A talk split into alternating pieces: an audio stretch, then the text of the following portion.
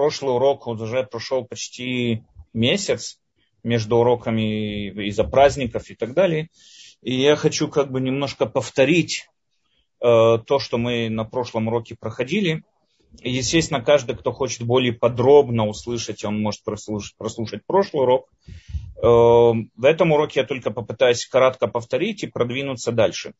Э, чем мы занимаемся с вами? Мы сейчас с вами занимаемся, цикл наших уроков, это предисловие к 10 главе э, трактата Санедрин, предисловие Рамбама, где Рамбам в конце этого предисловия Рамбам установил нам принципы иудаизма.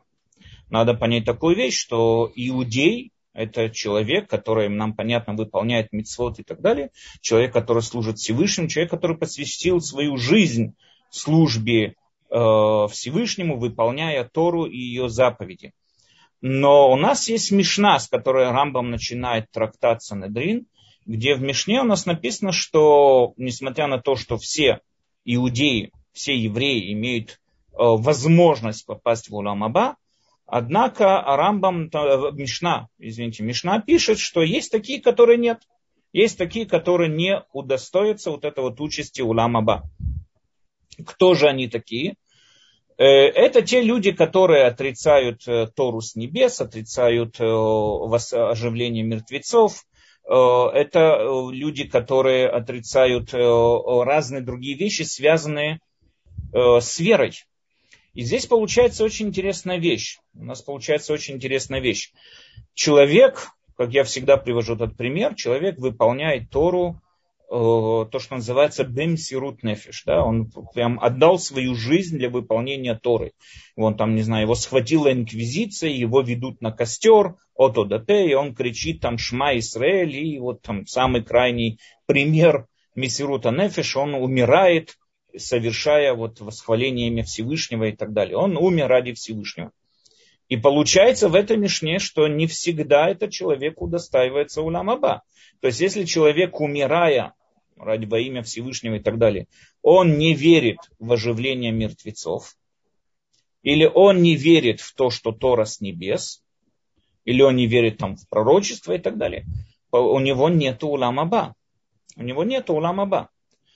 И это очень э, как бы удивительно. То есть мы в основном привыкли к тому, что улам Аба постигается именно выполнением заповедей, постигается выполнением мицвод. Когда мы выполняем то, что от нас требуется, те требования, тогда у нас есть улам Аба, не выполняя нету.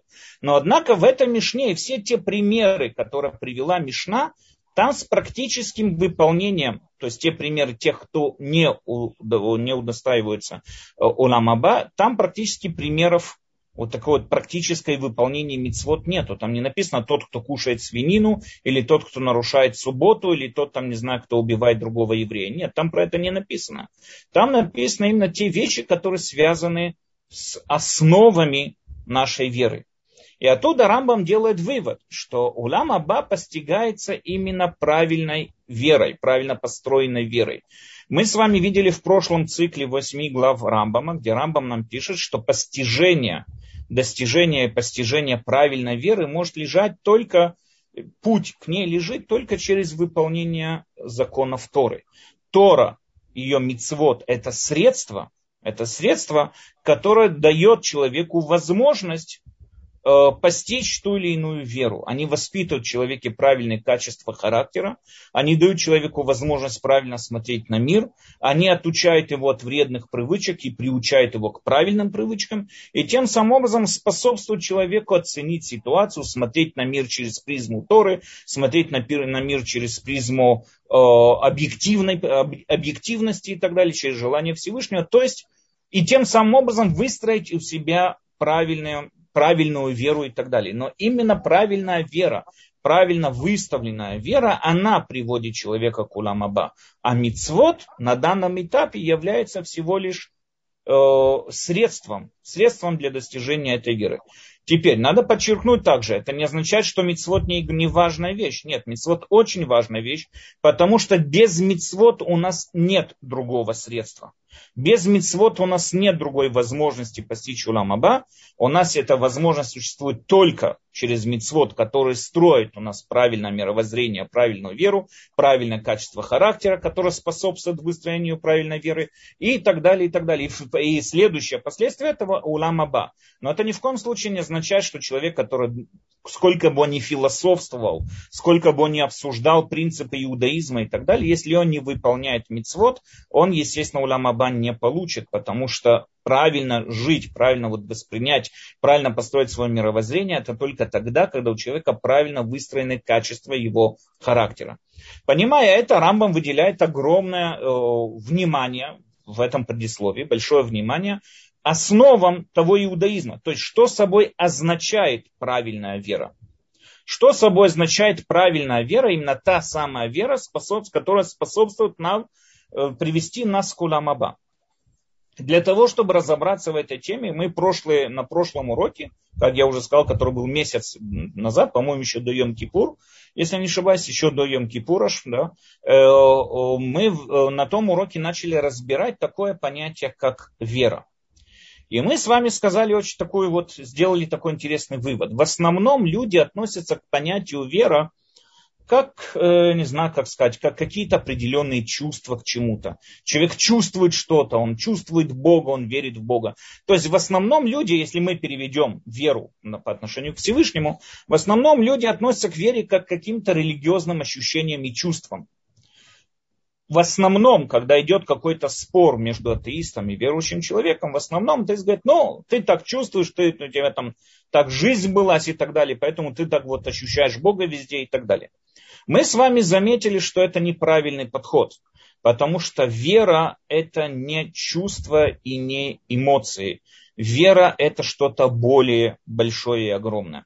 Вера это мое утверждение о происходящем здесь. Мы с вами сказали такую вещь, что Аристотель в свое время разделил э, предложения Э, который говорит человек, разделил их на предложения, которые утверждающие предложения. Это те предложения, которые нам что-то претендуют сказать о происходящем в этом мире. Например, на улице сейчас темно, или на улице сейчас жарко, или у меня в квартире сейчас холодно. Это предложения, которые что-то говорят о происходящем в этом мире.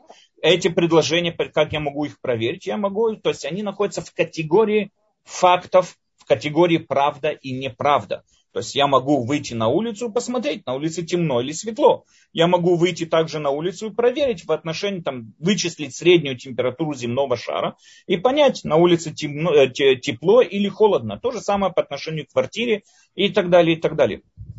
Эти все утверждения, их можно проверить. Эти утверждения, которые можно проверить, они относятся к категории предложений, которые что-то утверждают.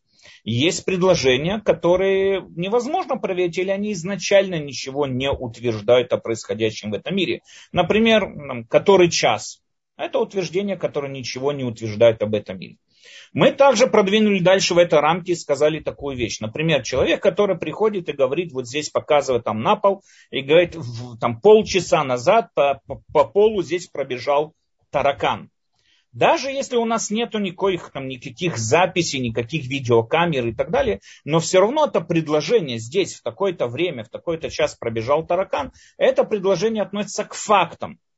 Теоретически их можно проверить, даже если практически их невозможно проверить. Но теоретически это предложение пришло что-то сказать о происходящем здесь в этом мире. Что-то пришло нам сказать и добавить что-то, какую-то информацию, можно сказать, объективную информацию о происходящем в этом мире. Но когда приходит человек и говорит, здесь пробежало мерзкое создание, это никакого утверждения здесь нет. Почему? Потому что мерзкое создание это не факт, это его личное ощущение, это его личная э, оценка этого животного и так далее. С фактом это никак не связано. Это нам говорит только одну вещь. Он не любит тараканов, поэтому он их называет мерзким созданием и так далее. Но это также, надо сказать, это предложение ничего не говорит о происходящем в этом мире. Это, происхождение, это предложение говорит что-то о его личных эмоциональных чувствах по отношению к тому или иному животному. Поэтому он сказал, пробежало мерзкое создание. Это его мнение, это ничего не пришло ни в коем случае ничего сказать о окружающем мире и так далее. Э, то же самое по отношению к очень многим предложениям. То есть, это, если мы с вами проверим, очень многие предложения, которые мы можем разделить на эту классификацию. Мы сказали, например, предложение, э, вопрос, там, не знаю, классическое, то, что сегодня часто приводят пример, в мире, допустим, там 3 миллиарда, просто так кидаю цифры, я не знаю сколько, но, допустим, 3, 3, 3 там, миллиарда муравьев. Это предложение, практически его проверить очень трудно. Его очень трудно проверить, его практически невозможно проверить, потому что мы никогда не сможем убедиться, что мы поймали, если мы даже хотим поймать и выловить всех муравьев, мы никогда не сможем убедиться, что мы реально поймали и выловили всех муравьев. И поэтому кто может знать, может где-то там под каким-то камнем или в каком-то кустарнике осталась еще какая-то там муравьиная особь. И мы не можем знать, выловили мы их всех или нет. Поэтому подсчитать их практически невозможно. Но все равно всем понятно, что это факт, утверждающий что-то. Это то, что пришло что-то сказать нам о окружающем мире. Это что-то пришло сказать какой-то определенный факт. Несмотря на то, что его невозможно проверить, но понятно всем, что он относится к утверждению фактов.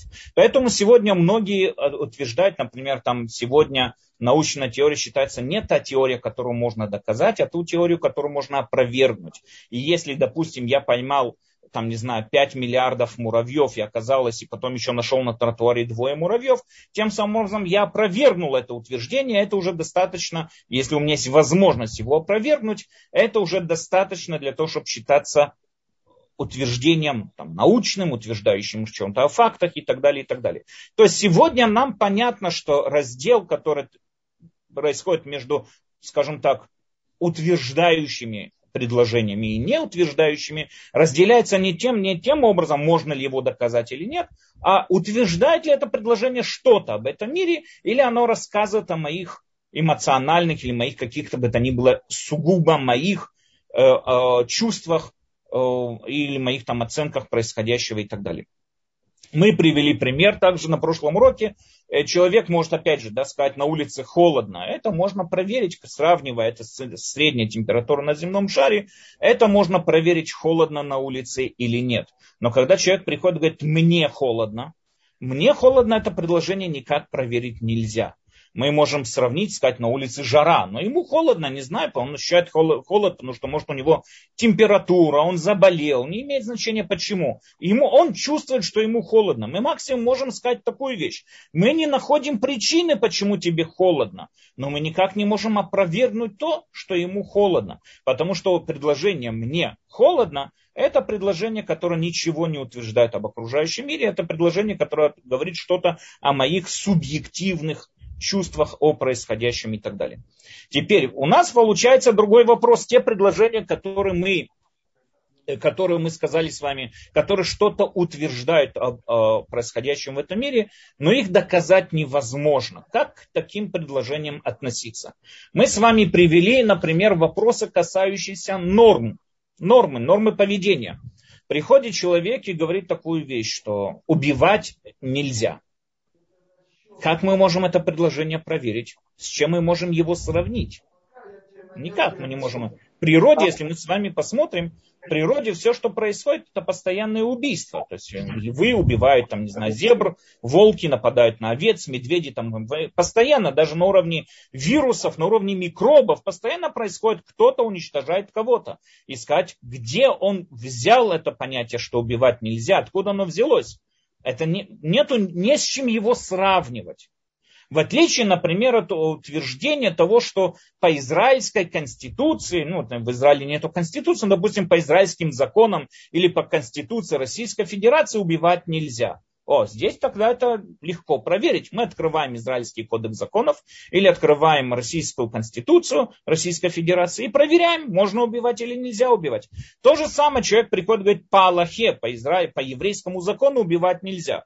Тоже мы открываем книгу еврейских законов, будь то Шулханарух, Тур, Рамбам, что бы то ни было, читаем, можно убивать нельзя, и мы можем это легко сравнить. Но когда человек приходит и говорит, что как норма как мораль, как норма. Убивать это плохой поступок. Убивать нельзя. Откуда он это взял?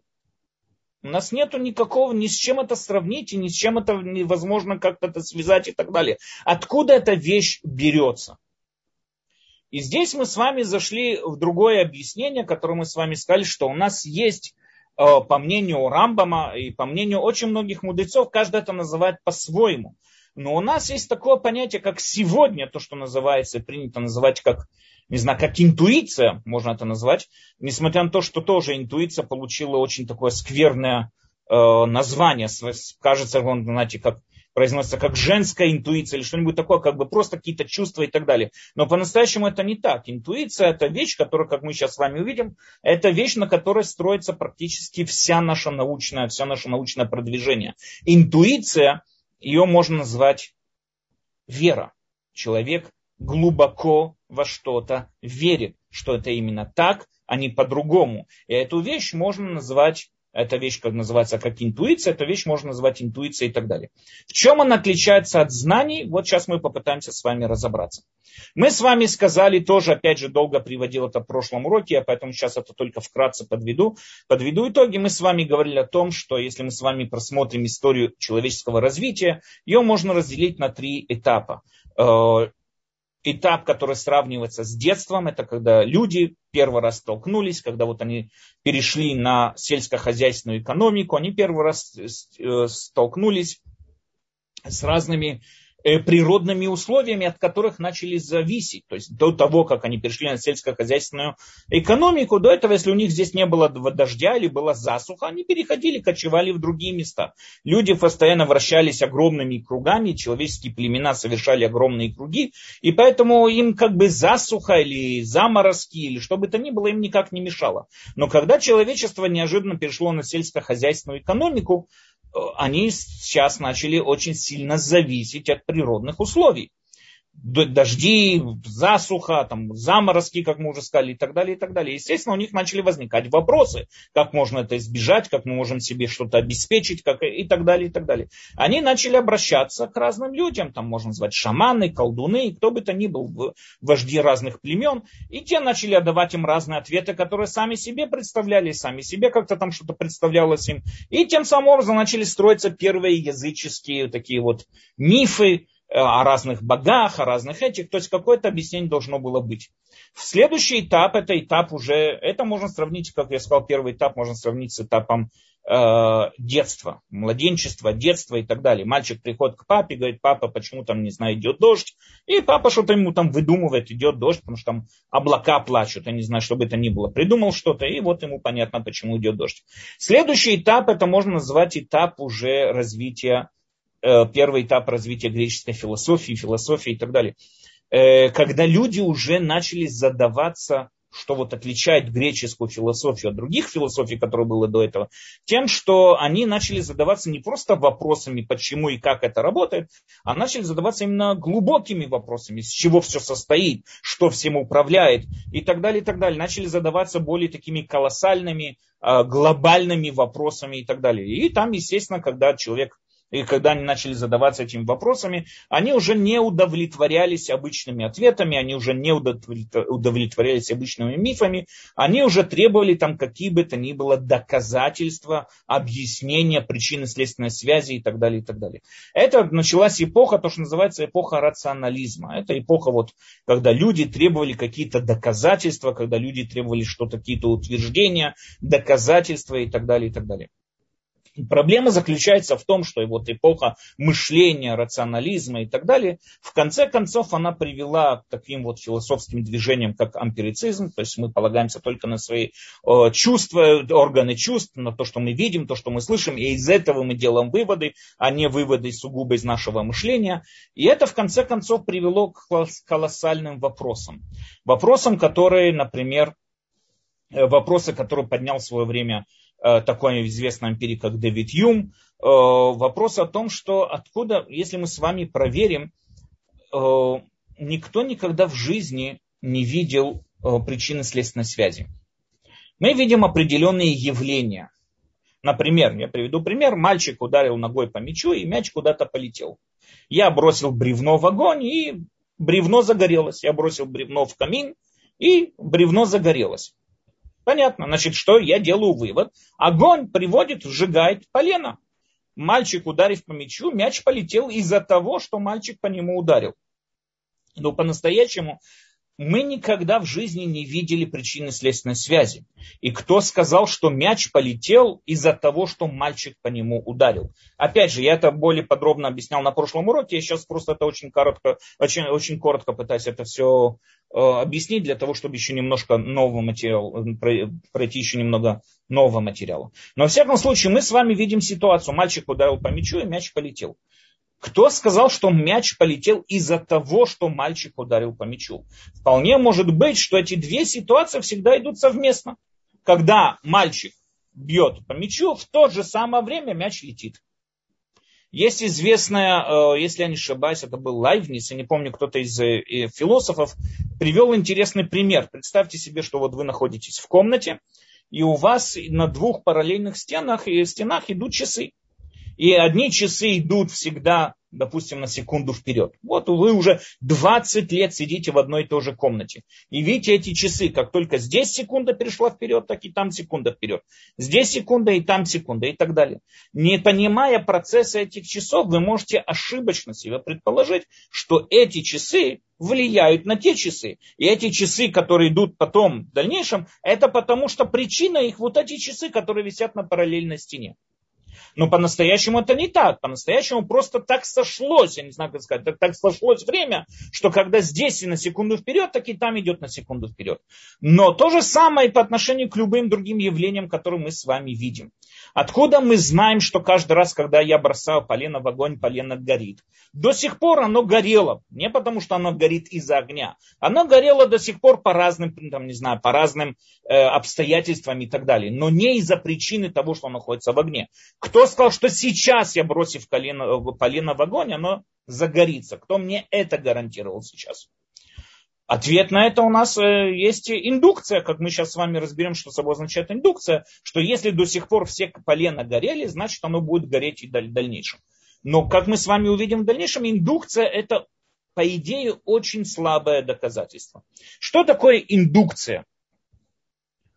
А, опять же, я говорю, просто пытаюсь это очень быстро все сказать, но что на прошлом уроке мы немного более подробно об этом говорили, поэтому я пытаюсь это более быстро пробежаться по этому материалу. Что собой означает индукция? У нас есть три типа выводов, которые мы способны делать, логических выводов. У нас есть дедукция, индукция и аналогия. Что такое дедукция? Дедукция это когда я делаю из, перехожу из общих к частным. Например, я говорю такое вот, например, предложение. Классическая дедукция, которую всегда используют. Такое предложение. Э, все люди смертны. Первое предложение. Второе. Сократ человек. Вывод. Сократ умрет. Другого вывода быть не может. Если первые два постулата, первые два вот эти вот э, предложения приняты, то есть все люди смертные, человек, допустим, я с кем-то спорю, да, я спорю с каким-то оппонентом о том, что Сократ умрет или нет. Он утверждает, нет, такой величайший умный человек умереть не может. Я ему говорю, хорошо, давай сделаем с тобой обычный вывод. Все люди смертны, ты с этим согласен? Да, согласен, все люди смертны. Сократ человек, ты с этим согласен? Да, с этим согласен. Тогда не может быть такого, чтобы он не умер. Сократ умрет.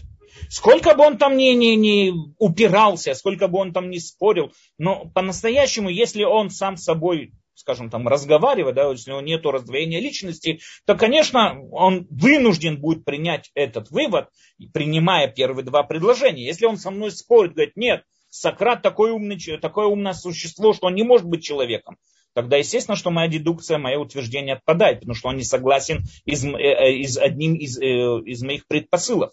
Но если он соглашается с двумя моими предпосылами, то есть все люди смертны, Сократ человек, вывод Сократ умрет, он не может тогда с этим выводом спорить. Это сто процентов. Это называется дедукция. Второе утверждение у нас существует. Это называется индукция. Индукция идет наоборот. От частных э, ситуаций к общим.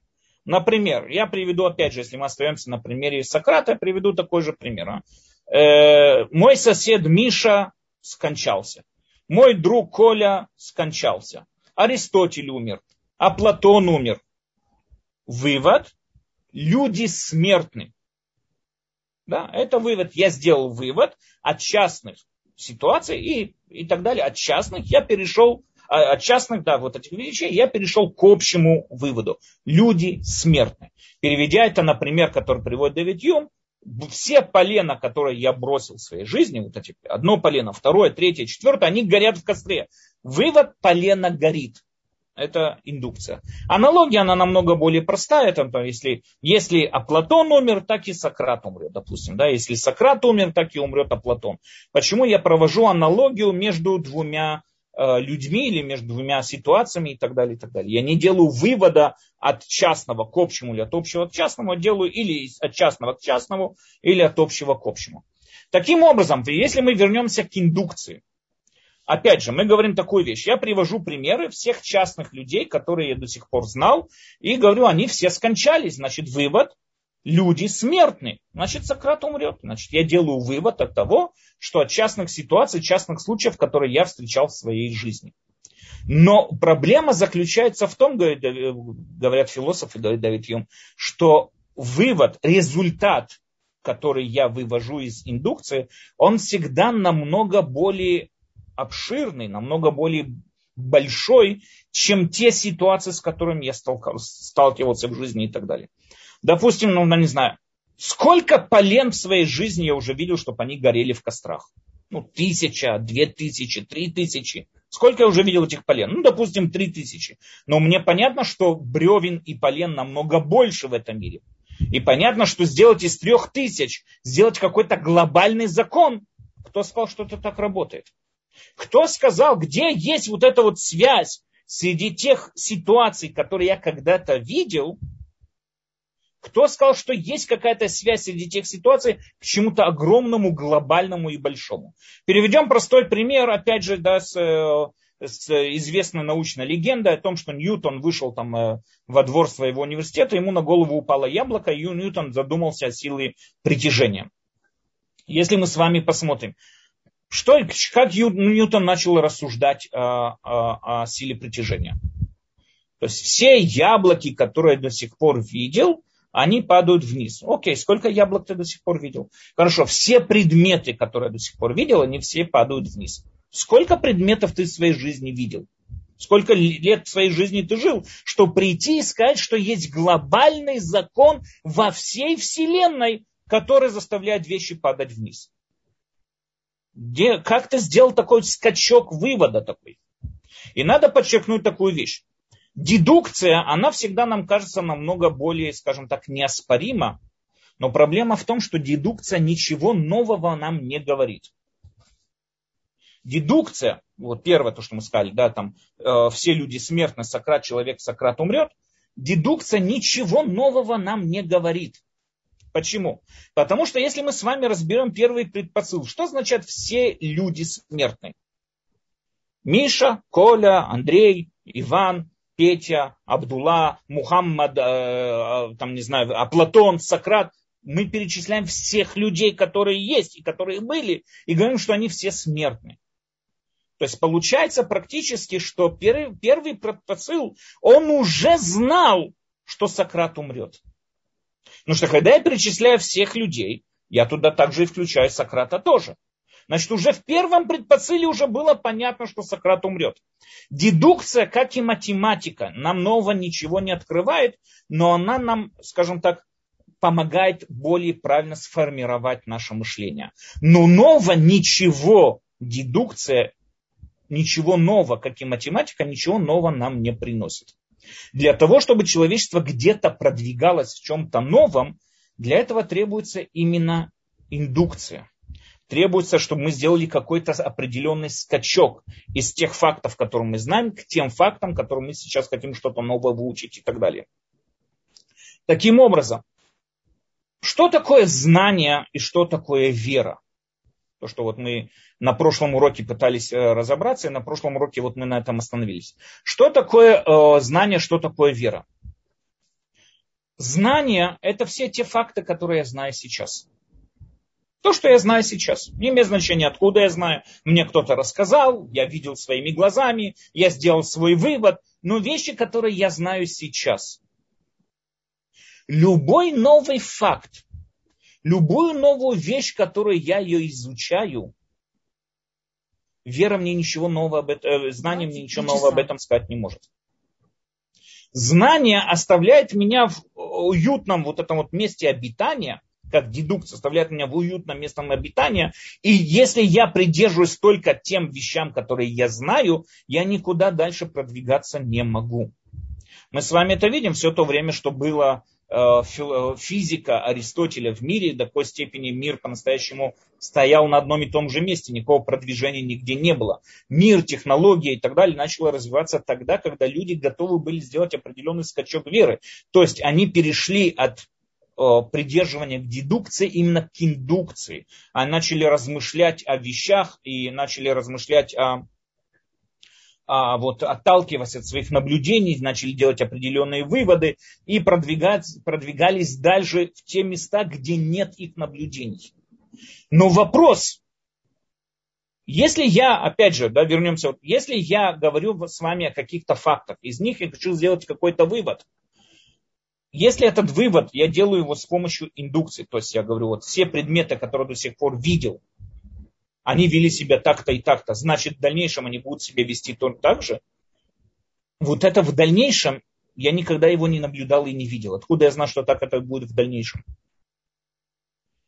Это называется интуиция.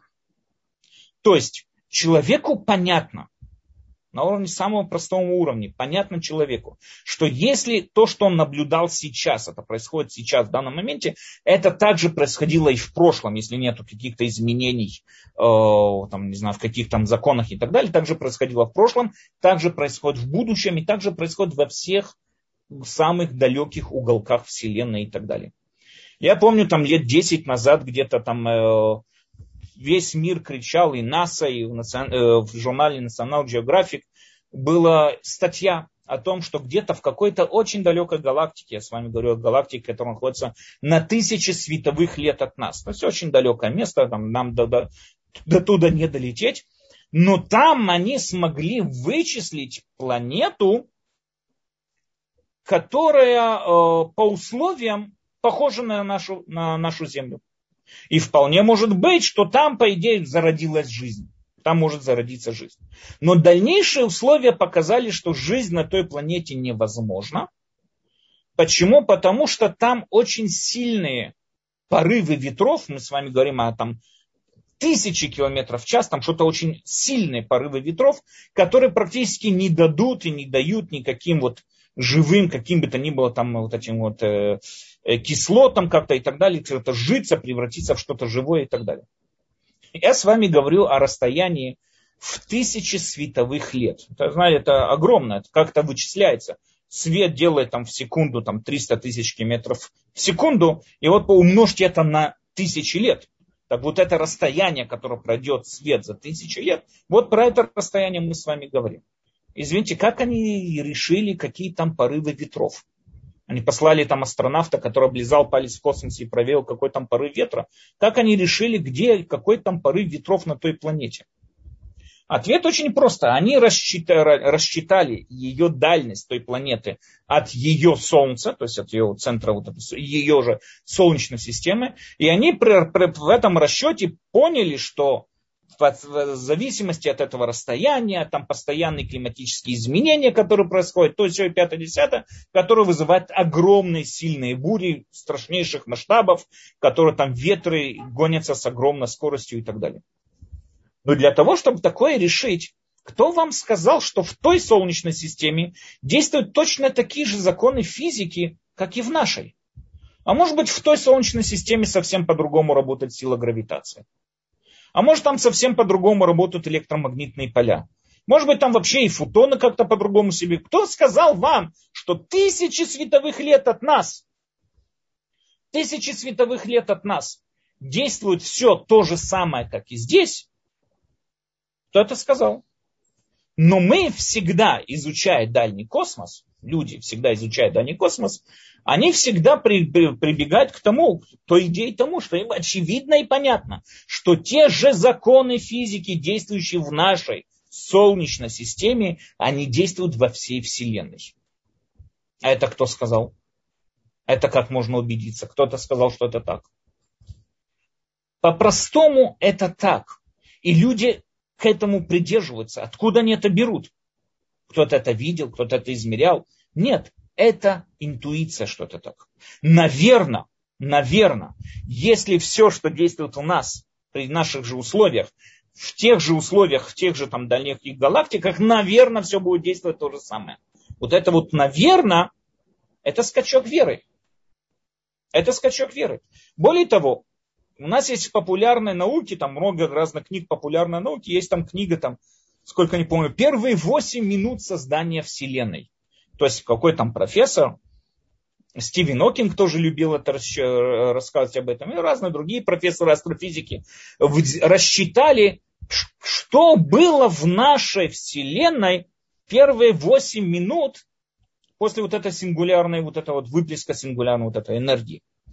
Что было? Как вы можете знать, что там было? Они рассчитали, какая температура была и какая плазма. То есть тогда еще не было, не было атомов и не было э, вот этих, этих податомных частиц, были только плазма какая-то, поглощавшая себе тепло. И только когда Вселенная начала остывать, тогда начали появляться первые атомы. Откуда вы это взяли? Кто сказал, что в то время Вселенная вела себя то же самое? Вдруг было какое-то изменение? Вдруг как-то по-другому были законы природы. Откуда вы это взяли? Ответ им это очевидно. Очевидно, что это так. Интуиция. Или, в другом языке, вера. И здесь надо понять такую вещь. В чем разница между верой и знанием?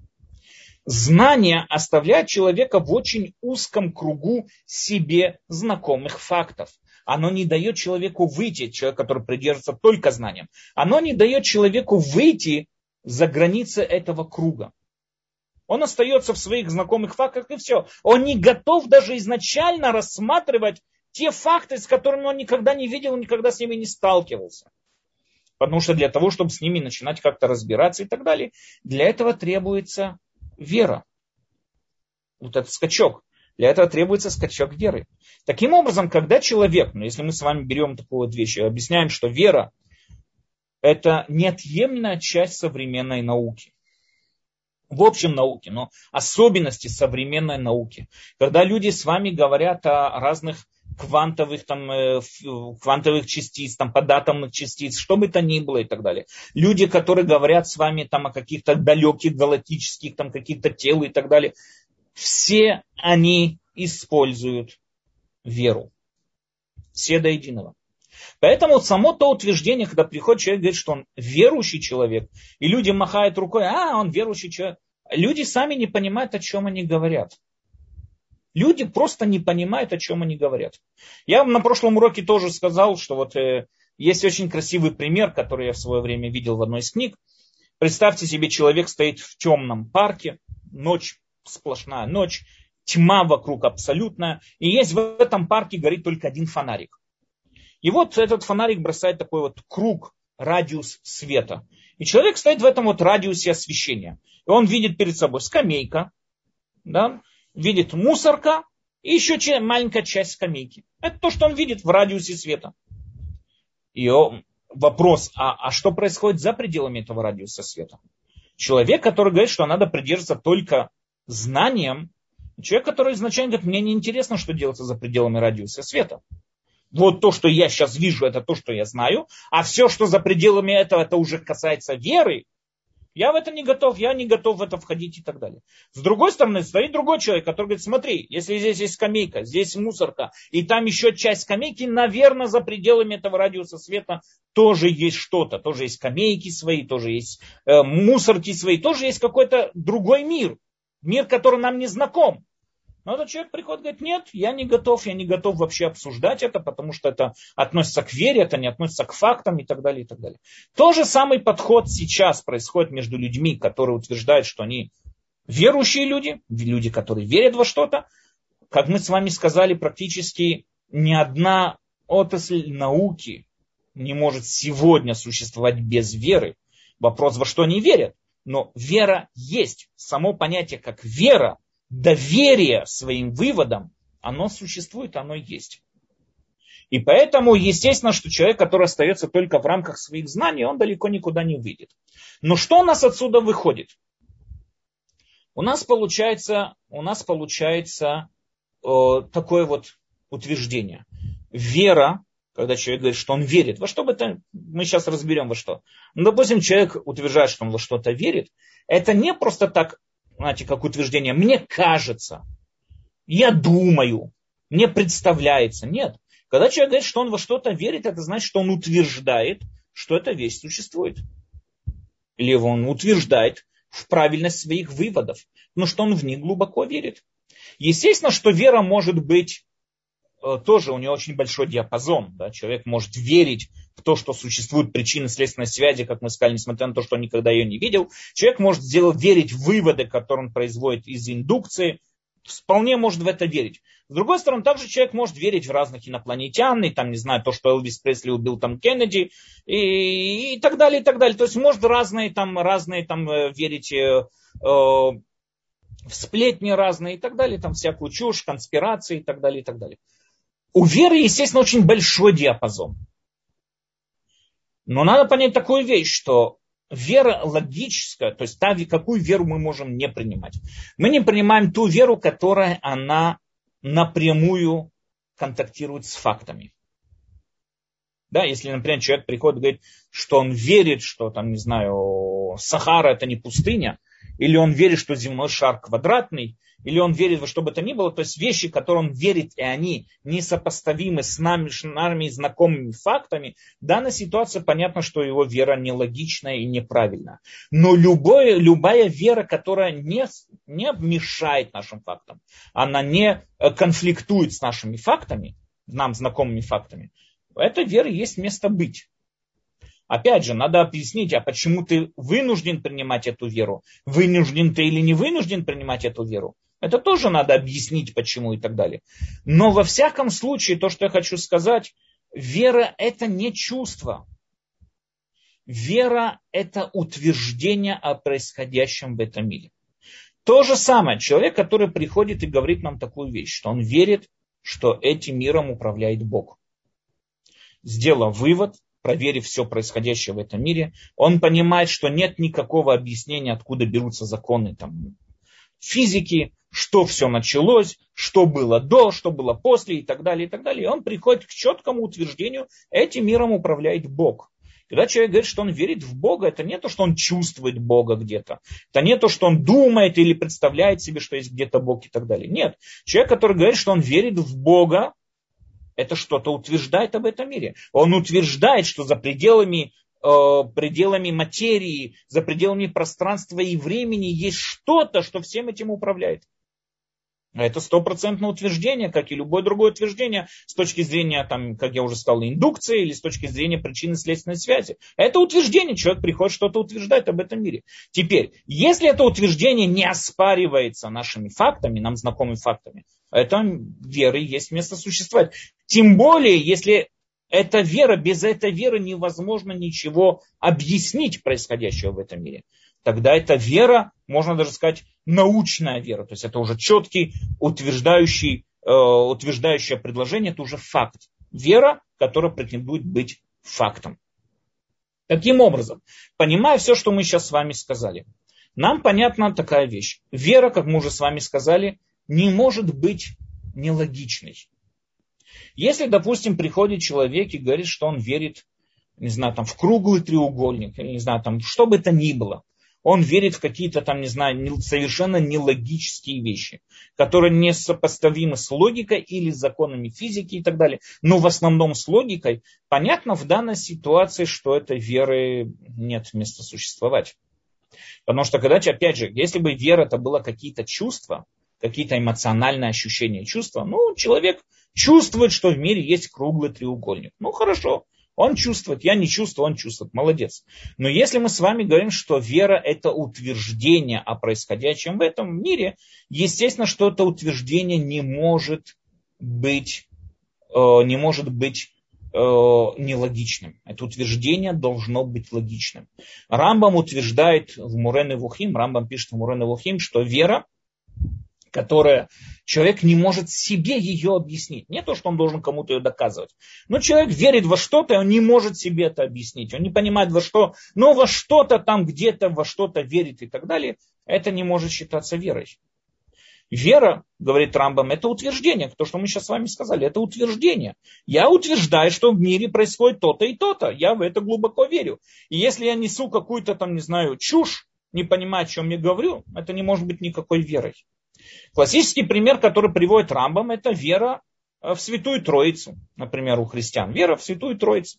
Как такое может быть? Три, один, один, три и так далее, и так далее. Это естественно, что человек, который не может себе это объяснить, оно изначально невозможно себе объяснить. Как три может быть один, один может быть три. Эти вещи необъяснимы, невозможно их никак объяснить. Поэтому невозможно прийти и сказать, что человек верит.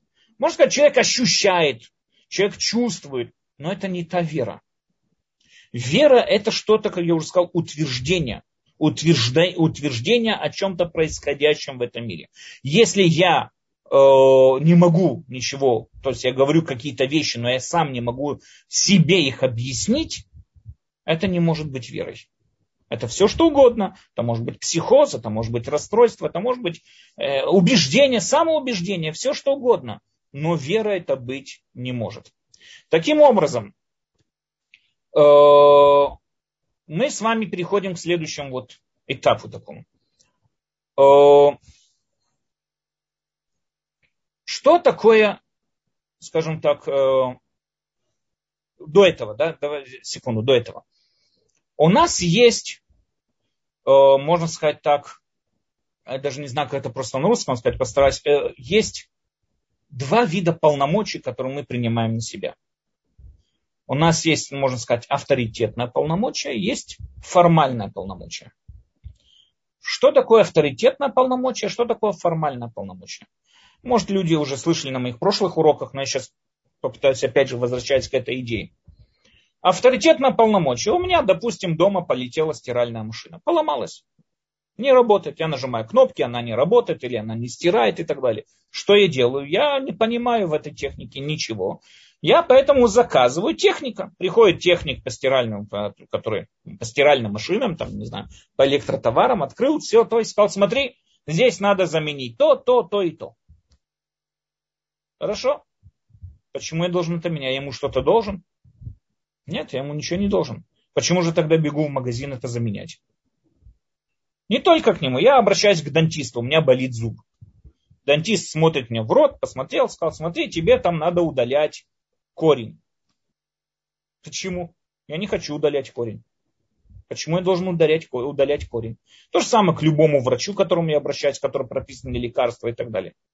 Ответ, так как я в этих, э, скажем, отраслях, там, ремеслах, в этих не разбираюсь. Поэтому, если я заказываю какую-то технику, он для меня авторитет. Если он так сказал, я ему доверяю и я делаю то, что мне скажет техник, дантист или там семейный доктор, кто бы то ни было. Я делаю то, что они мне сказали. Почему? Потому что я им доверяю, я им глубоко доверяю. Поэтому я делаю то, что они говорят. Не потому, что я им что-то обязан. Конечно, нет. Я могу также сказать этому технику или дантисту, или кому-то не было, не хочу этого делать, и все. Потому что я им ничем не обязан. Почему же я делаю? Потому что они для меня авторитетное мнение. Я уважаю их как специалистов. Если нет, так я обращусь к другому доктору. Если я не доверяю этому технику, обращусь еще к одному технику или еще дополнительному мнению по тому какого-то другого доктора или дантиста и так далее. Но если пока не найду то мнение, которому я доверяю, по разным причинам. Я могу доверять по разным причинам. Не имеет значения, знаю я его специ, специфику в медицине или нет. Но я ему доверяю. Я решил, что я ему доверяю. И если он мне сказал то-то и то-то, я буду делать то, что он мне сказал. Есть второй вид полномочий, который называется формальное полномочие. Что такое формальное полномочие? Это когда меня никто не спрашивает, доверяю я этому или нет, я должен это делать. Классический пример – это законодательная власть, парламент. Будь то в Израиле Кнессет, в России это Дума, в Америке Конгресс или Сенат, и там до сих пор не разбирать, кто где кто, в Англии парламент, не имеет значения кто, законодательная власть законодательная власть пришла к такому или другому решению, даже если я уверен, что это очень глупое решение. Я уверен, что это очень дурной и глупый закон. Все равно я должен его выполнять как гражданин той страны, на которой распространяется полномочия законодательной власти. Если я хочу быть гражданином Израиля, я принимаю на себя полномочия Кнессета. И если Кнессет проголосует за какой-то закон, который я уверен, что это очень глупый закон, очень дурной закон, я буду очень против этого закона. Но если его, за него проголосовали три раза, он прошел как закон, все, он принят как закон, я обязан его выполнять. И меня никто не спрашивает, согласен я с этим или нет. Никто мне здесь в данной ситуации не спрашивает. Это называется, ну, я так называю, это формальное полномочие. Это формальное полномочие, которое есть у любой законодательной власти. Теперь, у нас есть очень интересный мидраж. Мидраж нам говорит, что наши праотцы, Авраам, Ицхак, Яков, выполняли все написано в Торе. У нас есть такой мидраж, э, это и в Талмуде вспоминается и так далее, что они выполняли все написано в Торе. Если они выполняли все написано в Торе, сразу задается вопрос, как Яков мог жениться на двух сестрах? Это прямой запрет Торы. Не имеет права человек жениться на двух сестрах. Как Яков взял себе Рахель и Леа, две сестры? Есть на это очень много объяснений, говорят, что он был за границей. Рамбан любит это говорить, что он там был за границей, за границей не распространяется полномочия Торы и так далее, и так далее. Но в основном придерживаются к объяснению, как приводит мораль из Праги и многие другие приводят, том, что их выполнение, что их мотивировало, мотивировало выполнять написано в Торе. Зачем они это выполняли? Ответ, они это выполняли, потому что они считали это правильным. Они считали, что именно жить по Торе, именно вот образ жизни, который предоставляет нам Тора, именно этот образ жизни, он правильный. Поэтому они по нему жили. То есть они относились к Торе как к авторитетному мнению. Не потому, что Тора их обязывала. Нет, Тора их еще ничему не обязывала. Они на себя приняли обязанность выполнять написано в Торе, потому что считали это правильным. Поэтому, когда Яков, например, увидел ситуацию, что вот две девушки, которые достойны быть того, чтобы построить еврейский, еврейский дом, еврейский народ и так далее, он пошел против Торы и взял себе две, две сестры. Потому что весь подход к Торе был авторитетный. Но что, когда мы получили Тору на горе Синай, Здесь уже произошло что-то особенное. То есть, если наши працы и так выполняли, написано в Торе, зачем нам вот это вот стояние на горе Сина и получение Торы? Какой смысл? Почему мы там празднуем праздник Шавот и так далее? Ответ, мы там празднуем то, что Тора стала для нас, она перестала быть авторитетным полномочием, а стала формальным полномочием. С того момента каждый еврей, который хочет вести еврейский образ жизни, хочет вести иудейский, каждый человек, который хочет вести иудейский образ жизни, он обязан принять на себя законы Торы. Другого пути нету. Тора перестала быть для нас авторитетным полномочием и стала быть для нас формальным полномочием. С тех пор нас уже не спрашивают, как я думаю. Я встретил двух замечательных девушек, которые между собой, ну, которые сестры являются сестрами одна к другой. И я могу миллион раз думать, что они достойны, чтобы построить мою следующую семью, но я не имею права нарушать закон Торы. Если я встретил какой-то закон Торы, который мне очень сильно не понравился, и он мне не нравится, я обязан его выполнять. Не имеет значения, он соответствует моим принципам жизни, не соответствует. Меня перестали спрашивать я, стоя на, стояв на горе Синай, принял то, что вот еврейский народ сказали на асе нишма, сделаем и услышим, это означает то, что они приняли на себя формальное обязательство выполнения Торы. Тора для них стала формальным э, полномочием. Все, с тех пор к Торе нету никаких вопросов в Торе, мы выполняем то, что там написано, даже если по каким-то мнениям, там, не знаю, мы считаем тот или иной закон Торы нехороший закон или соответствующий закон, не имеет значения что. Мы обязаны его выполнять. Нас перестали спрашивать. Это то, что было на получении Торы, то, что мы получили Тору на горе Синай. То есть мы приняли на себя обязанность ее формально выполнять. Теперь продвинемся дальше. Авторитетное полномочие, с одной стороны, оно не имеет больших, как мы уже сказали, э, больших э, эм, полномочий на меня, каких-то там заставить меня что-то делать или нет. Я решил выполнять, то есть я решил прислушиваться к тому или иному доктору, поэтому я к нему прислушиваюсь и так далее. Но меня никто не заставляет к нему прислушиваться. Я просто его выбрал как авторитет, поэтому я его слушаюсь. Поэтому, с одной стороны, кажется, что авторитетное полномочие, оно скажем так, оно э, слабое по отношению к формальному, оно слабое. Но с другой стороны, как авторитетное полномочие, если я уважаю того человека, который мне что бы то ни было сказал и так далее, тогда я принимаю его мировоззрение, я могу принять его веру и принять все, что он мне говорит. Потому что если я его уважаю как хороший, уважаемый человек, то я прислушаюсь к всему ему сказанному и так далее. Формальное полномочие. Формальное полномочие меня заставляет не потому, что я думаю, что оно авторитетное, а потому что я принял на себя обязанность его выполнять. Но у формального полномочия нет возможности меня заставить верить в то или иное. Формально полномочия у нее нет возможности меня как-то пере... Она может меня заставить выполнять практические действия сделать то, сделать иное и так далее, и так далее. Но у него нет достаточно силы для того, чтобы меня заставить, нельзя тебе верить в то-то и то-то, нельзя тебе думать так-то и так-то. Оно не может меня заставить, если я к нему не отношусь так же, как и авторитетному полномочию. Если отношусь только как к формальному, оно меня это заставить не может. К чему я это говорю?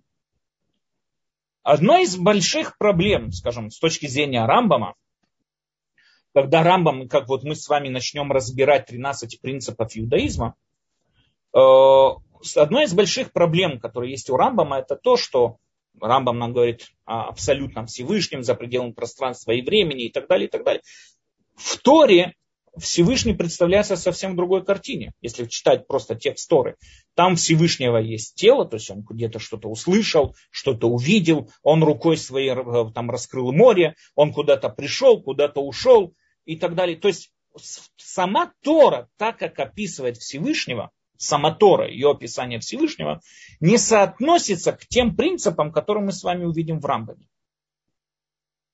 Что в данной ситуации делать? Рамбаму понятно, как мы с вами увидим, опять же, да, я немножко заскакиваю вперед, но понятно, что э, Всевышний мы с вами это разберем при первом принципе, за пределами пространства и времени. Всевышний не может являться каким бы то ни было телом. И поэтому то, что написано в Торе, Рамбам относится к этому как аллегория. Это не то, что реально Всевышний рукой раскрыл море и так далее. Это определенное аллегорическое описание каких-то там, не знаю, процессов, которые происходят и так далее, и так далее. Но это ни в коем случае понятно и очевидно, что это не может быть нашего Всевышнего, чтобы у него были руки, ноги, глаза и так далее, и так далее. Почему? Потому что не может Тора меня прийти заставить верить в то, что совершенно нелогично. А вера в Бога, как мы с вами убедимся дальше, это логичная вещь. Это совершенно логичная вещь, которая, э, как мы уже сказали, она придерживается логики, и это, как Рамбам докажет, это рационально, логический вывод и так далее. Поэтому в первую очередь, по мнению Рамбам, откуда мы с вами увидим, откуда Рамбам, э, откуда Рамбам взял э, вот это вот э, э, свои принципы веры. Рамбам взял их из своих выводов, как мы с вами увидим дальше. Но что, как минимум, первые принципы веры не всегда соответствуют сухому написанному в Торе. Рамбам взял их из своих выводов. Как Рамбам мог пойти против Торы? Он не пошел против Торы, он, естественно, Тору прокомментировал по-другому. Но почему он, почему он не принял сухой, сухое писание Торы?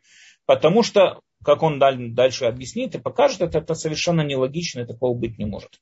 Поэтому Рамбаму понятно, что Тора не может быть нелогична, и поэтому Рамбаму понятно, что, что принципы, э, там, там, принципы Торы, они логичны, как мы с вами увидим, они совершенно рациональны, совершенно логичны, именно им надо придерживаться и так далее. Хорошо, подведем с вами сегодня итоги того, что мы с вами прошли сегодня. Э, мы с вами затронули тему, объяснили, что практически вера это не как большинство масс людей принимать какие-то человеческие чувства, эмоции, какие то переживания и так далее. С верой это никак не связано. Это человеческие, там, не знаю, психологические какие-то расстройства и так далее. Религиозные чувства с верой не имеют никакого отношения. Что такое вера? Вера – это утверждение, что за пределами тех фактов, которых я знаю, есть что-то еще. Как мы с вами сказали, вера, если она правильно обоснована, она основа всего научного и технического продвижения без веры нету ничего. Без веры мы бы до сих пор бы катались там, не знаю, на, на, на телегах и лечились бы всякими травами и так далее, и так далее. Потому что не было бы никакого продвижения как в технологии, так и в науке. Вера неотъемлемая часть человеческого суждения и объяснения.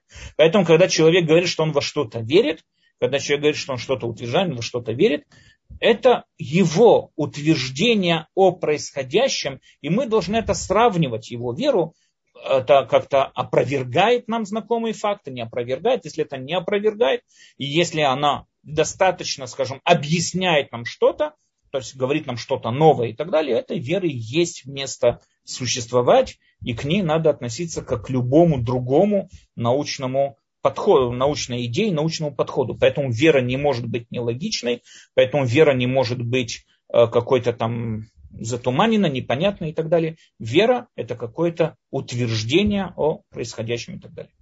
Окей, хорошо, есть какие-то вопросы? Большое спасибо. Но э, у меня, я не знаю, вопросов от слушателей нет, но у меня есть такой вопрос, я не знаю, насколько он уместен. Но мне кажется, что вера это, ну, как бы ее вообще невозможно измерить и, и сказать, в какие-то рамки поставить.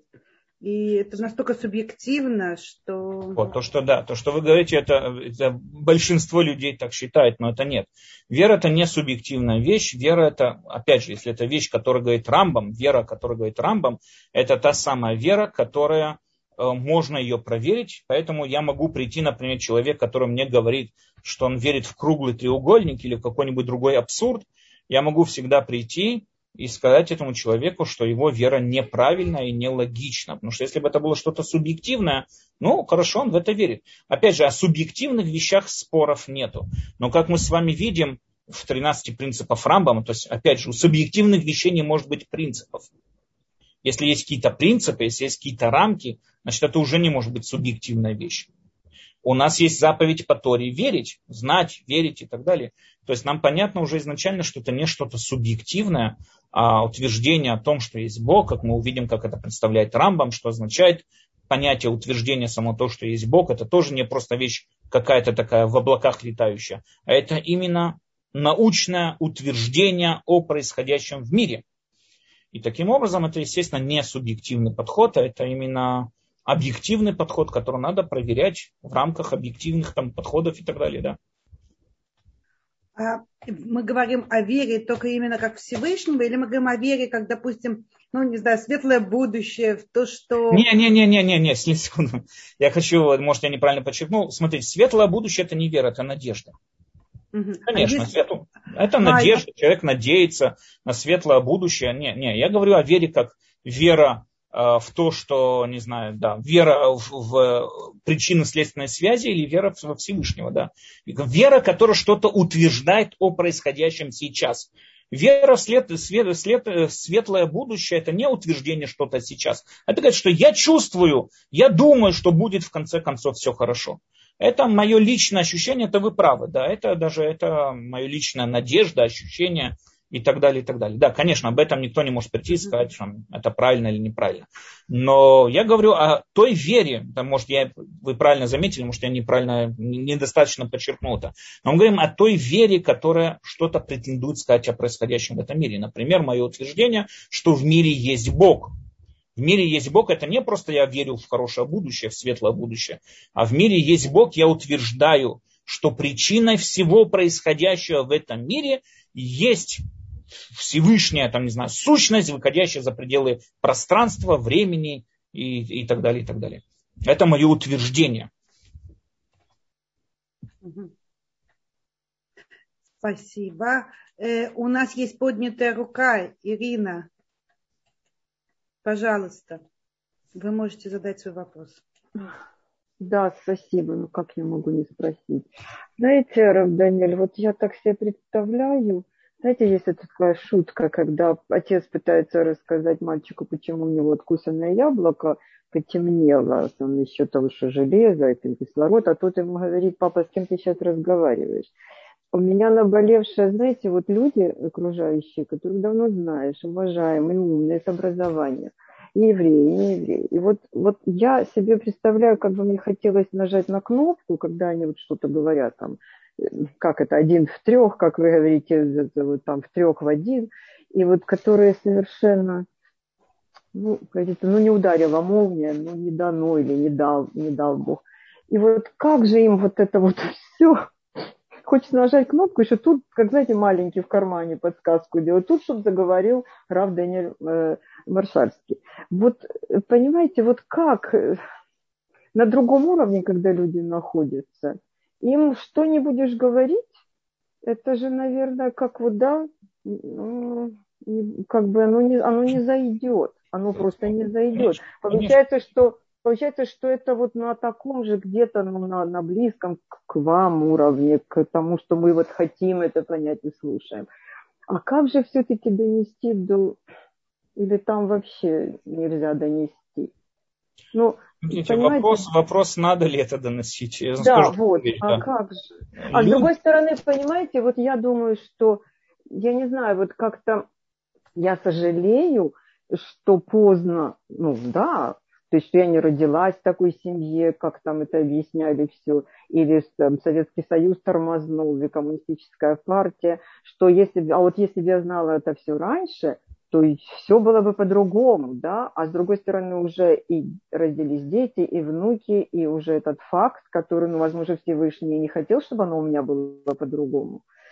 Вот, и как бы вот с этим совсем, и поэтому ваши уроки, они как бы с одной стороны ну, как бы ты понимаешь, что вот что-то понимаешь, а с другой стороны, вот не хватает, да, как вот не хватает воздуха, потому что это нужно иметь такой пласт знаний, чтобы в этом во всем так вот, как говорится, плавать. И опять всегда у меня это наболевшее. Как же вот э, есть у меня люди, я продолжаю общаться, но понимаю, что я общаюсь именно на том уровне, который я оставила там, не знаю, сколько лет назад – и так хочется им что-то. Я вижу, как многим, в общем-то, ну, это будет нехорошо ни для меня, ни для имени Торы, как говорится. И вот, ну, понимаете, вот я никак, мне очень трудно все найти слова, и я перестала это делать, потому что понимаю, что когда это будет неправильно понято или будет отвергнуто, то есть нельзя, да, нести нести слово Торы, когда оно может оскорбить эту Тору. То есть поэтому я, как говорится, шатап, и все. И очень бы мне хотелось, если бы какую-то подсказали, может быть, какую-то книгу, какую-то брошюру, куда-то что-то, какой-то небольшой базисный набор, набор фраз, что ли, слов, фраз, потому что своей просто веры и понимания, конечно, не хватает, потому что ну, нет же, во-первых, этих академических знаний, и, наверное, то, что вы говорите, может быть на уровне где-то такого же собеседника, как вы. Да? Смотрите, в основном стремление к знаниям это очень хорошая вещь, это очень полезная вещь. И мы должны стараться продолжать знать и так далее. Э, я очень рекомендую, я не знаю, вы посещаете наш сайт udot.ru или нет, но там огромная база э, всего и разных мнений, все, что связано с Торой, все, что там даже начинается только на букву Т, и Тора, и Талмуд, и Тфилин, все, что вы хотите, там начинается и так далее, и так далее. И поэтому учиться, учиться и учиться, это то, что можно сказать, да, как нам ну, сказал как вот, мы, э, да, мысль была это как, бы... Это единственная возможность в продвижении и так далее. Опять, смотрите, есть еще одно такое, да, у нас есть, это нормальный порядок, когда человек услышал что-то и так далее, и вот он, ему понравилась эта идея, он хочет ее внедрить к другим людям и так далее, и так далее. Он часто очень разочаровывается в том, что не все готовы это слушать, не всех это интересует, не всех, да. не всех это затрагивает вообще. И он как бы в шоке, ну как бы его это заинтересовало, их нет. И как такое может быть? И может у меня недостаточно там неправильно перестал. Но надо понимать, что какую бы вы правду не знали, какой бы вы истину не знали, и что бы вы, какое бы образование у вас ни было, не каждый человек готов вас слушать. И не все готовы, и не во все массы это надо вносить и внедрять и так далее. Это тоже надо понимать. Поэтому, смотрите, учиться, учиться и учиться. Без раташем вы тоже дойдете до больших уровней, конечно. Ну да, вот как вы говорите, что хочется иногда с теми, с кем ты уже много лет общаешься, как-то перейти на другую тему, потому что там уже все кошечки, собачки, картинки, и понимаешь, что, ну, я не знаю, получается, что это нужно, наверное, действительно самому достичь какого-то уровня, чтобы можно было две-три фразы сказать такие, на которые могли люди... Которые... Две-три фразы никогда никакой пользы не принесут вам, это я вам сто процентов учаюсь. Две-три фразы, они могут только, знаете, вызвать какой-то салют, восхищение, но никакого изменения. Чтобы произошло изменение, это надо работать, это надо общаться, это надо постоянно, это постоянство. Только постоянство может привести к каким-то изменениям. Две-три фразы, это можно красиво показаться в обществе, сказать, о, какой он умный и так далее. Но, но чтобы какой-то конкретно пользы на дальнейшее это принесло, нет, этого не будет. Ну, всегда хочется, чтобы такие уроки слушали те, кто вот мне хотелось бы, чтобы, да, ну вот поменяли, что ли, ну, тоже заинтересовались. Вот, вот это вот у меня такая фишка, я как бы не знаю, не знаю, как это делать. Как, как это лучше сделать? Вернее. Продолжайте, продолжайте слушать наши уроки по Zoom. И продолжайте заходить в наш сайт tildot.ru. Опять, опять все самой. Хорошо, да. Спасибо огромное. Спасибо. Спасибо, Толдот, спасибо вам. Спасибо, спасибо вам. Спасибо. Но я хочу только присоединиться к вот вопросу Ирины и, и вот э, как бы развить, может быть, ее тему и сказать, что если мы можем так, э, ну, скажем, научно да, доказать работами Рамбама о вере и о существовании Всевышнего, то почему тогда другие люди так легко не идут за нами?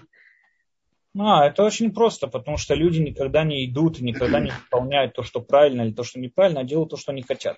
Если те или иные слова Рамбама, мы с вами попробуем разобраться да, в его утверждениях и так далее, но если те слова Рамбама их чем-то заставляют, их чем-то обязывают, э, тогда естественно, что тогда естественно, что им просто не хочется идти за этими словами. А когда человеку не хочется, он будет просто упираться изо всех сил, не будет принимать ваши идеи. Это понятная вещь. Человек никогда не поступает и не делает то, что правильно. Знаете, это простой пример насчет курящих людей. Я думаю, что сегодня всем понятно, что курение вредит здоровью, но это смешно, чтобы с этим спорить. Но все равно вы встретите обязательно курящих людей, которые будут упираться изо всех сил. Нет, моя прабабушка 98 лет, и она курила, и мой сосед курил, и все курили, а там кто-то не курил, его сбил автобус. Понятно, что это все эти утверждения не смешные, никакого, но почему он за них держится? Ну, что он хочет курить. Можно ли его как-то убедить? Нет, конечно нет. Никак. Все то время, что он хочет продолжать курить, он будет упираться в своем курении. Проблема заключается в том, что люди, знаете, есть очень интересная такая вот вещь, я заметил.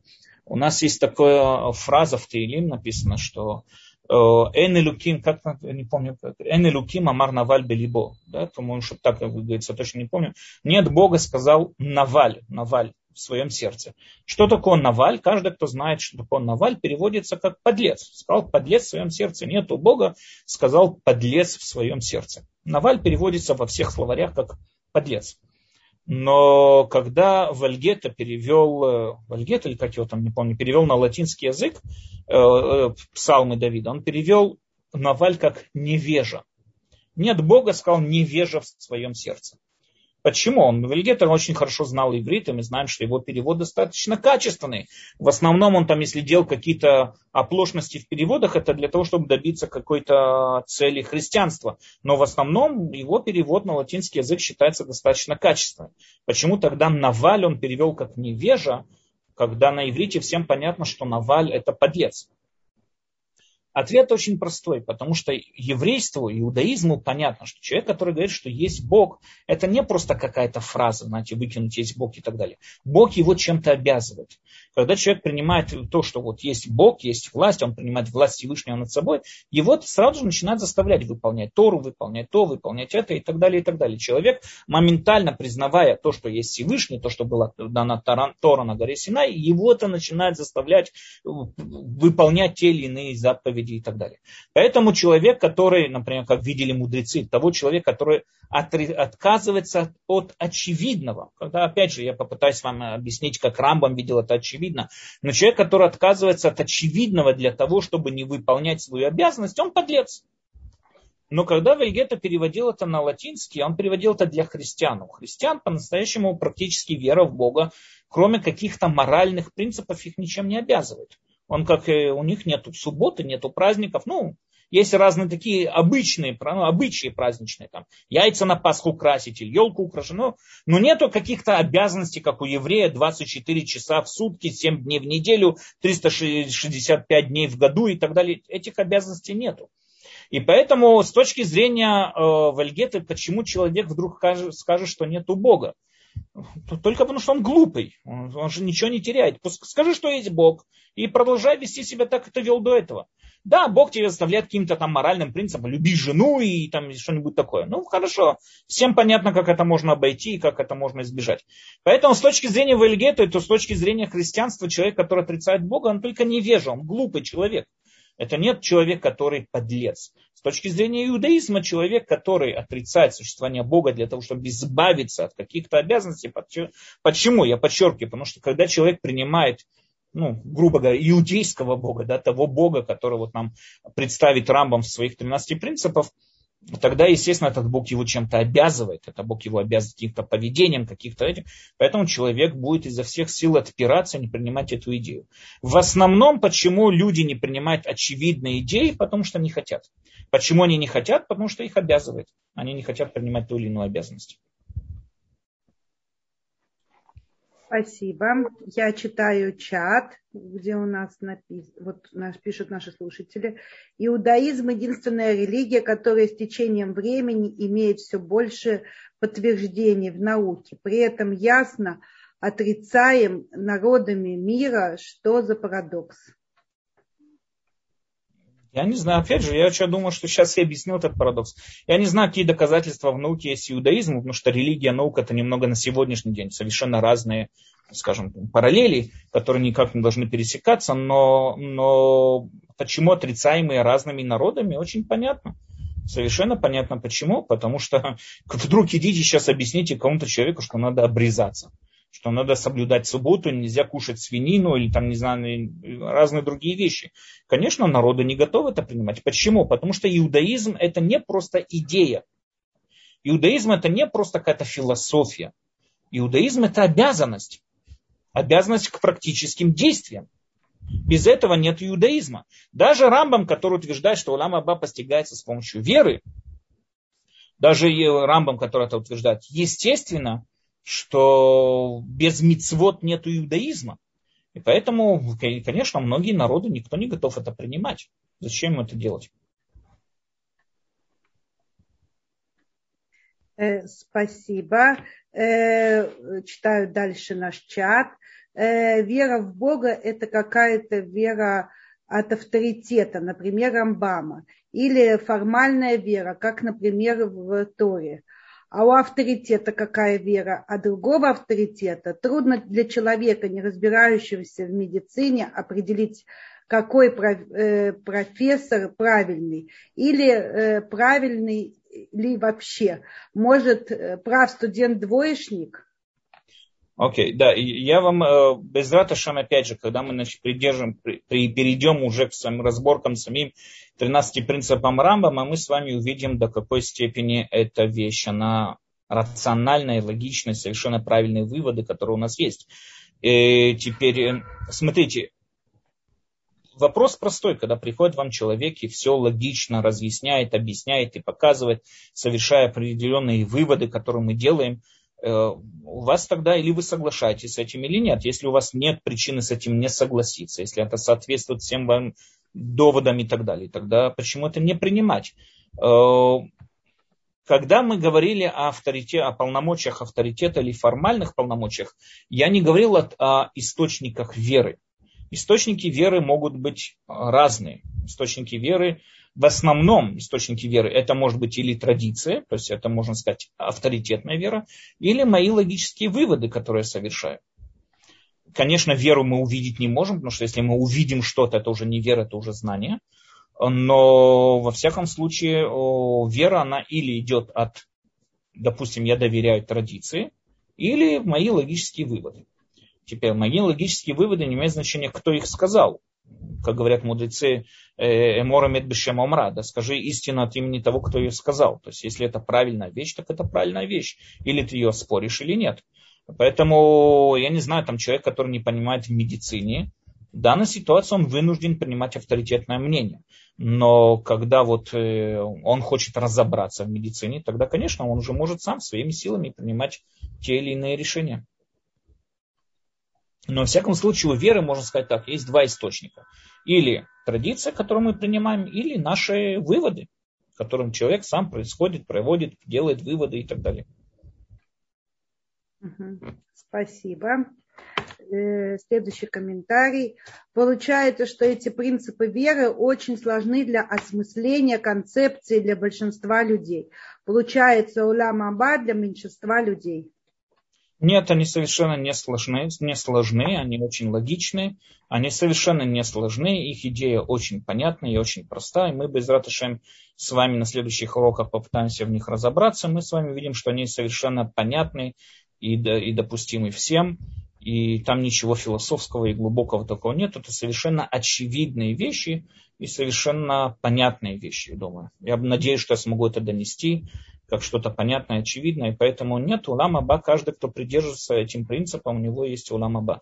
Надо понять еще одну такую вещь. Они называются 13 принципов Рамбама, но я думаю, на сегодняшний день они приняты всеми. То есть эти, эти принципы, они сегодня, это есть вещь, которая называется принципы иудаизма.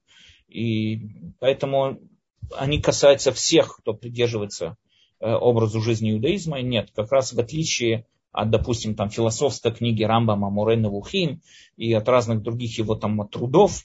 Э, нет, эти принципы, которые он вывел, они очень при очень очевидны. Когда мы с вами начнем их разбирать, вы увидите, до какой степени они очевидны. Они просты, очевидны, и просто кажется, что ну, по-другому быть не может. Э, мне почему-то вот весь урок в голове такой простой еврей, да, который, или женщина, допустим, замечательная мама, которая вот э, своей верой именно на ней держится весь дом, воспитание детей. Неужели она вот ходит на такие уроки, учится и разбирается. И Опять же, как я вам сказал, да, смотрите, Рамбам по-настоящему в Мурын и Вухим, он пишет, что есть вещи, которые не должны быть доступны всем, всякое, что бы то ни было, но есть принципы, это не Рамбам, это Мишна нам говорит, что есть принципы. Рамбам объясняет Мишну, как он дошел до этих принципов. Он разъясняет Мишну, с которой мы начали цикл этих уроков. Что да, получается, если мы с вами возьмем еврейскую маму, которая воспитывала весь дом, поставила всех, всех, всех детей, воспитала в духе Торы, но мама отрицает то, что Тора с небес. Она думает, что Мойша ее выдумал сам, допустим. Но она воспитала всех детей в этом духе. Или мама отрицает оживление мертвецов. У нее нет уламаба. Это не Рамбам сказал, это, это, это Рабиуда Анаси написал. Это у нее нет уламаба. Если он там совершает другие вещи, там шепчет над ран, это не знаю, то, что нам сказал Раби Акива и так далее. То, та мишна, с которой мы, с разбором которого мы начали этот цикл уроков, практически да, это понятная вещь. Но опять же, я хочу сказать простую вещь. Может быть, 13 принципов э, иудаизма, они кажутся какие-то замороченные, какие-то очень тяжелые, какие-то нет. Если мы прислушаемся к этим принципам, они очень очевидны. Они очень очевидны, очень простые. Есть Бог, у Бога нет тела, Бог ничем не влияемый, не впечатляемый, Бог, он э, управляет всем, он, то есть он, он, он вечно, а все остальное кроме него не вечно. Вера в пророков, в пророчество Муше и, и так далее. Там мы с вами увидим это все в дальнейшем и так далее. Мы просто их разберем и докажем, что они очень очевидны и очень как бы простые, очень, очень очевидные и простые. Окажется, что большинство, я думаю, 99.9% еврейских мам придерживаются принципам этой веры. Еще одна вещь, да, мы, наверное, в следующем уроке разберем, если это такая очевидная вещь, зачем тогда приводить эти принципы.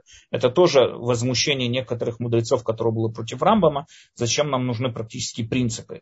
Мы попробуем, мы еще поговорим на следующем уроке тоже на эту тему. Э, зачем нам нужны эти принципы и так далее, и так далее. Если эти принципы понятны сами по себе и без этого, Зачем тогда нам нужны выводить это как принцип и пугать людей, что если ты в это не веришь и так далее. Но по-настоящему, если мы с вами проверим, это очень очевидные вещи. Это совершенно очевидные, простые вещи, и которые выделяют просто, понимаете, выделяют еврейскую маму от, от э, иудейскую маму от христианской мамы или от мусульманской мамы, или от буддийской мамы, или от индусской мамы. Поэтому у меня, да, эти принципы, они простые, понятные, доступны. И я думаю, что 99.9% еврейских мам им придерживаются. Спасибо. И я хочу вам сказать, что если вы устали и хотите остановить урок, нет, вы нет, у меня, останавливаете у меня нас. У меня еще бы названием, так что... Хорошо. Э, значит, э, вопрос, кстати, про мусульманских мам. Мусульмане строго соблюдают заповеди, а почему они не принимают иудаизм? Эм, смотрите, мусульмане в основном, одной из основ, которую мы с вами увидим, это то, что наша Тора не будет заменена. Это основа иудаизма, что наша Тора заменена не будет. И основа иудаизма также включает то, что нету пророка больше, чем Муше. И никогда не может быть больше, чем Муше. Для чего нам нужны эти принципы? Эти принципы нам пришли для того, чтобы сказать там такую вещь, что никто не имеет права приходить и каким бы то ни было образом менять написано в Торе. Тора это все, это железный закон, его менять невозможно. Поэтому любой пророк, который приходит в попытке его как-то заменить, поменять и так далее, мы знаем, что он не имеет никакого отношения к иудеям и к иудаизму и так далее. Мухаммеду, там не знаю где, как, что, ему там пришел ангел Гаврил в его во снах или не знаю где это там было, и ему сказал, что Тору надо менять. То есть мы уже изначально знаем, что к иудаизму это не имеет никакого отношения. Я заскочу немного вперед и объясню то, что я хотел на следующем уроке объяснить. Э, почему по-настоящему мы видим, что первыми, кто начали заниматься принципами иудаизма, это было примерно в эпоху Рамбама. Были там еще некоторые чуть раньше, но в основном в эпоху Рамбама люди начали заниматься принципами иудаизма. Мы не увидим эти принципы в Талмуде, в Мишнайот и так далее. Потому что до этого было все очень четко и понятно. Были язычники и были мы. Все, мир разделился на две части. Были язычники, которые верили в многих богов или в двоих богов и так далее, и были мы, которые верили в единого бога. Но когда это, скажем так, и, идиллия испортилась, когда пришел Мухаммед. Мухаммед, мусульмане, они начали проталкивать тоже монотеизм, и их монотеизм, Рамбам называет их братской религией. Их монотеизм очень крайне, очень подхожий тому монотеизму, который придерживаются иудеи и так далее. И поэтому надо было провести четкие границы между нами и ими, чтобы было понятно, где иудеи, где мусульмане. И одна из этих границ, которые провели наши мудрецы, которые Рамбам принял как принцип, это то, что Тора не будет никогда заменена. И, и ни, ни один пророк не может опровергнуть сказанное Муше. И поэтому понятно, что каждый, кто на это претендует, он никакого отношения к иудаизму не имеет. Теперь я не знаю, какие заповеди выполняют мусульмане, что у них есть, что у них нет. Естественно, у них нет 613 заповедей, у них есть свои какие-то, может быть, заповеди вполне.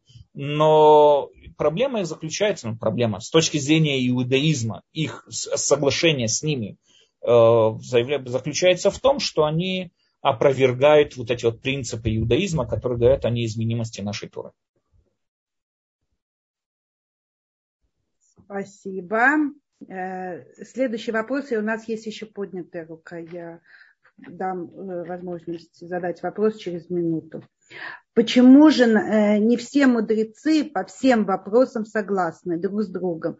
Если каждый аргумент все, а, если, если аргументирует свое логично вопрос, какие мудрецы в каких темах. То есть у нас есть, смотрите, Рамбам написал в предисловии к Мишнайот, в предисловии к устной Торе, Рамбам написал нам то, что практически споры мудрецов появились тогда, когда начали обновляться ситуации, появлялись новые ситуации, которые до этого не разбирались. Именно в тех ситуациях появились споры мудрецов. Это то, что касается законов. То, что касается мировоззрений, Э, тоже там есть определенные споры, которые касаются, мы полагаемся больше на рационализм или идем больше на традиции и мистику и так далее, и так далее. Эти споры, которые существуют и есть. Но, опять же, главный корень всему этому, то, что есть один единый Бог, то, что наша Тора не будет заменена, то, что будет оживление мертвецов, все вот эти вот принципы, которые мы дальше будем с вами учить, э, они практически никем не оспариваемы. Были в свое время, были люди, например, Рава, там, ну, мы зайдем, когда будем смотреть больше на, когда будем больше смотреть, э, разбирать более подробно эти принципы, мы с вами увидим, что есть определенные в этих принципах определенные споры, но в основном они, их очень мало. И вопрос, как, что является источником. То есть были раввины, например, шкинасские раввины, как Тософот и так далее, которые э, больше придерживались самому тексту Торы, скажем, там фундаменталисты мы их назовем, придерживались больше к самому тексту Торы. И были мудрецы из Испании, Рамбам и разные другие, которые придерживались логическим выводам. Но, опять же, споры там очень такие, скажем, мизерные. Но мы с вами увидим. Это с вами будем разбирать в дальнейшем. Эти споры, кто к чему, каким источникам он прибегал и каким мнением он придерживался. Спасибо. Марина, пожалуйста, вы можете задать свой вопрос. Э, да, здравствуйте, Рав Даниэль. Большое спасибо вам за очень интересный урок я задала вопрос по поводу сложности принципов веры, хотела бы одно уточнение задать. Э, вот, например, один из 13 принципов – это единство Всевышнего. Но ведь Рамбам пишет, например, в Марина Вухим, что он очень много этому посвящает времени. Там есть такие концепции, как, например, атрибуты. Что такое атрибуты действия? Что существование Всевышнего не отлично от него. Что, допустим, мы не можем сказать, что его знание это что-то другое. Это вот очень же сложная философская концепция. Вот я хотела уточнить, это тоже относится к базовым 13 принципам? Или э, это уже как бы надстройка не для всех?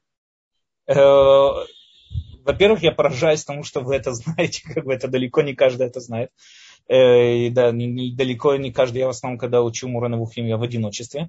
Э, в основном, смотрите, э, это не относится к 13 принципам, как мы с вами увидим. Э, немножко Рамбам затронет эту тему тоже, но он дальше пишет такую вещь, что там же, в том же Муреновухим он пишет, что есть информация, которая не обязательно должна быть доступна всем. Доступна всем должна быть информация, то, что Всевышний не впечатляем, я не знаю, как сказать, да, то, что э, на него ничто не влияет, он, э, он абсолютен, поэтому он не подлежит каким бы то ни было изменениям и влияниям и так далее, и так далее. Но все те ну, я не знаю, как назвать, глубины, которые приводятся в Мурена Вухим, и все те объяснения, которые приводятся в Мурена Вухим, они не относятся, ну, они, конечно, есть базис всем 13 принципам Рамбама, но в основном э, можно прийти к 13 принципам Рамбама и без Мурена Вухим. Конечно, лучше понять идею Рамбама, это, естественно, будет очень полезно э, и читать Мурена Вухим, но не всем и не обязательно.